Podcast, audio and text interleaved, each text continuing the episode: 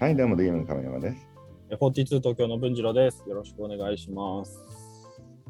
はい、はい。今回、前回のマーケティングについて、ちょっと質問が来たのの続きで取っているんですが、何ですか？なんか、はい亀山さんの言うところによると、意外とこう、始まったばかりの会社でも、大企業まくれるんじゃないかみたいな、そんな話を言ってましたけど、それは本当なんですか？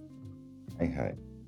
まあ、それがね、まあ、前回言ったように、プラットフォームは、ね、初めて商売をやる人に比べると、まあ、有利だよと。アマゾンとか、ヤフーとか、まあ、うちらもいくらが、そこほど、そこまで大きくないけど、まあ、いくらかプラットフォームの方が得じゃないかと。ね、人集めやすいよねっていう話で。うんそこで経営体験を作ってますからね。うん。っていう話をしましたけども、うん。うん。じゃあ僕たちにはチャンスはないじゃないかと。Web2 の世界なんてもうなんか、もう先行者が勝ってても僕らチャンスないのって言うかもしれないけど、うん。じゃあそこでまあちょっと今後の、えー方向というか流れがどうなるかなと思うのを、えー皆さんにもチャンスがあるということを教えたいと思います。なるほど。すごいですね。なんか自分、なんか、すごいですね。その DMM の会長がそれを教えるの面白いですけど。はいはい。うん、でもまあちょっと気前いいからね、俺はね。いいんですか？そんな余裕を、あれして。ひっくり返されたらもう、本当に悲しいですけど。教えてください、教えてください。何なん？だえーとまずまあ、要はさっきみたいなもんで経済圏を作るって大事じゃない？結局その自分たちの。うん、ねうん最近、要はプラットフォーム離れた D2C とか流行ってるじゃない？うん。うん。うん、要は Amazon とか楽天とかだけで売るんじゃなくって、ねうん自分たちでサイト立ち上げて、ね、ベースとか Shopify とか使って商売やる人。うん。でそれはどうやってマーケティングするかというと、基本的にとインフルエンサー使ったりとか、うん。あのまあ、いろんなその YouTube で宣伝したり、SNS で広めたりね。うん。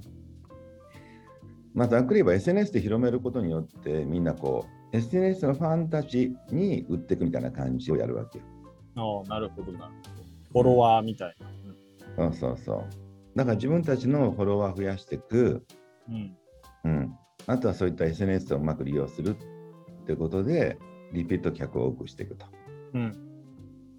だそれだったら、ほら、単に仮に楽天からものを、えー楽天通して売って、あ、1個売れて儲かったじゃなくって、うん。うん。うんその後もお客さんが自分たちのところに来てくれるじゃない、継続的に。まあそうですね。もう、その、なんだろうか、まあ、囲ってるって言ったらあれだけど。そうそう、囲ってるって感じだね。その、あ、このお菓子美味しかったら、あ、別のお菓子もあるのかしらみたいな感じになるじゃない、うん。うん、でそういったことが今は昔よりもできやすくなったわけよ。そういった発展によって。なるほどなるうん、つまり EC サイトも作りやすくなったけども、一方でマーケティングもしやすくなったんだよね。ほど。うん。つまりみんなが Google とか検索したりとか、そういった時にはやたら広告費がかかったんだけど、うん。うん。うん、自分らで SNS とか運営してるとか、ね、そのインフルエンサーをうまく使えば、うんその人たちから人を集めたりできるじゃない、うんうん。つまり何かっていうと、そういったプラットフォームというか、そういう SNS の街みたいなものを作ると、うん。そこにはお金かかんないわけよ。なるほど。確かに。まあそう。Google にお金払わなくてもいいわけよ。一回一回。うん。で、そうなるとどうなるかっていうと、例えばじゃあフォロワーが100人しかいないところと、ね、1万人いるところがあるとしたら、ね、うん。うん。うん、まあそれはなんていうかな、えっと、LINE の友達でもいいんだよ。そっか。なるほど。うん。要は自分たちがさっきみたいに囲ってるというか、うん。要は友達のコミュニティ作ってしまって、そこに新しい商品出ましたよとかって、うん。そういうことがアピールできる世界が自分たちで持てると、うん。その中での経済圏が作れるってことですね。なるほど。そっかそっか。確かにそうすれば、まあなんか、疑似プラットフォームじゃないけど、土俵を変えるというか。だから今、インフルエンサーたちっていうのは自分たちが、ほら、フォロワー1万人です、10万人です持ってる人たちは、それが価値だと思ってるのは、うん。そこの人がいたら広告とかで食っていけるよねみたいな。うんうん。だからそれを自分たちの会社がそういったものを持っってくれたら一番いいわけよ。うん、確かとなると、それ自体っていうのは一見価値ないように見えるけど、に。うんここにおける LTV っていうかな、つまりその、そういったコミュニティの価値がまた LTV で計算すると、その1フォロワーに関したら、うん。ね、これが100円、1000円の価値になるかもしれないってことがなるほどな。そうか、じゃあ、じゃあ僕らが好きなあの子は、僕らのことをお金として見ているということなんですね。まあそうかもしれないし、まあ、逆に言うとそのサイトに広告を貼る権利がいくらですかって話だとしたら、ねそれはその1ヶ月とか1日だけじゃなくって何年も先まである可能性があるってことね。うん、だから1日1000円の貸してあったとしたら、まあ、2年、3年あるとすごい金額になるよね、そこ。でもちろんそのコミュニティを守るためにいろんな努力はしなきゃいけないから、うん、それはかかるけどね、費用がね。なるほど。でもほとんど人件費だけどね。うんすごいですね。やっぱりでも、もうみんなお金のことばっか考えてるんですね。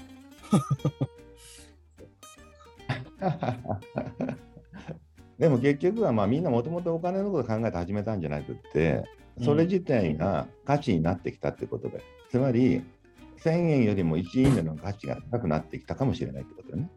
うん。まあそういうことか。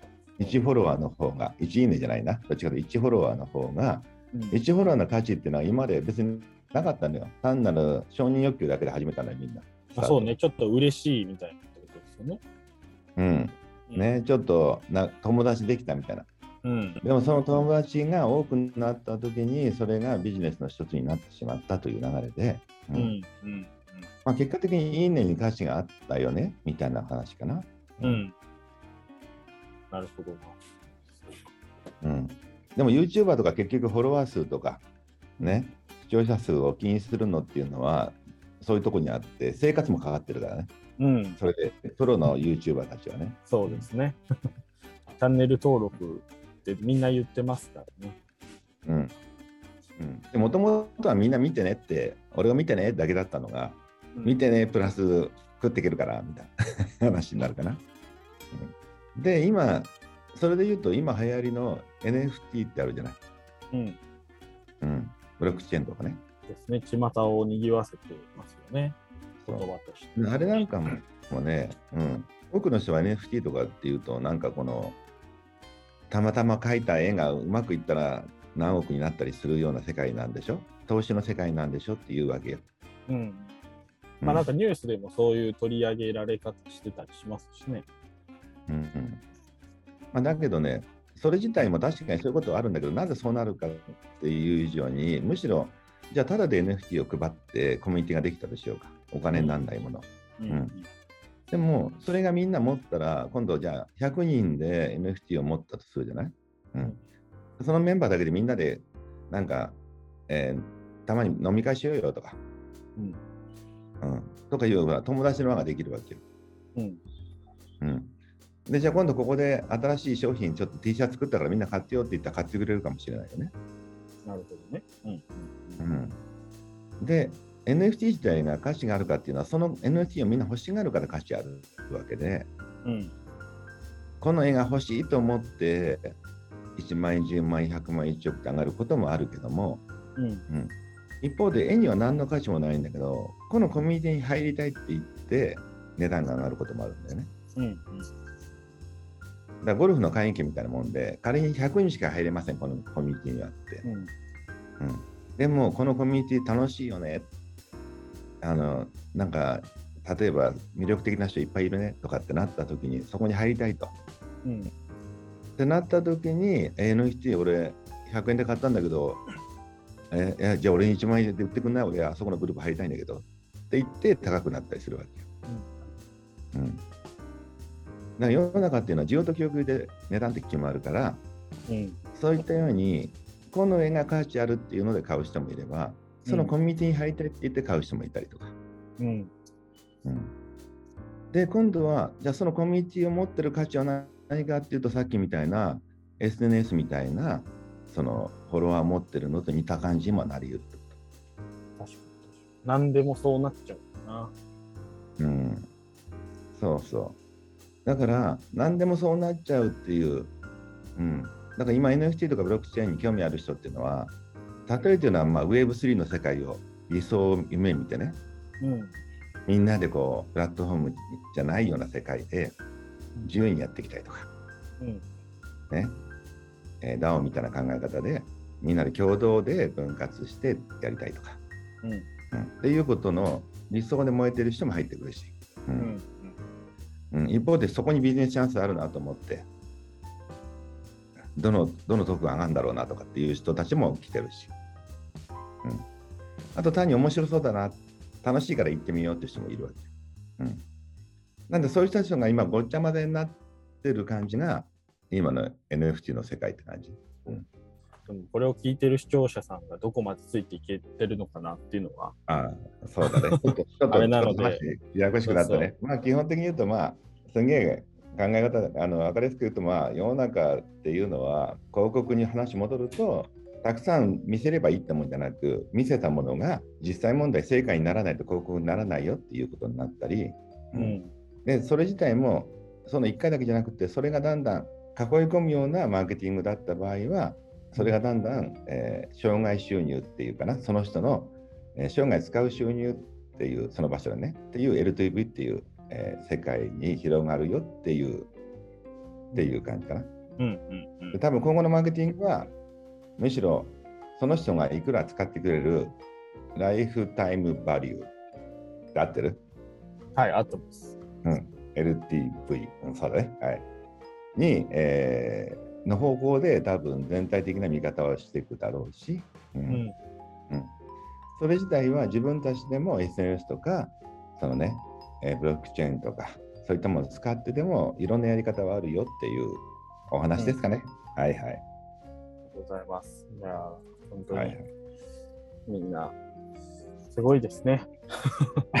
すごいですねって聞いてる人結構いるんじゃないかなって思ったりしましたね。やっぱ人間ってこう、どんどんどんどん、なんだろう、欲望のままに全てをこうお金になっていくんだなと思って、次は何がお金になるのかなってちょっと考えてみたりしました。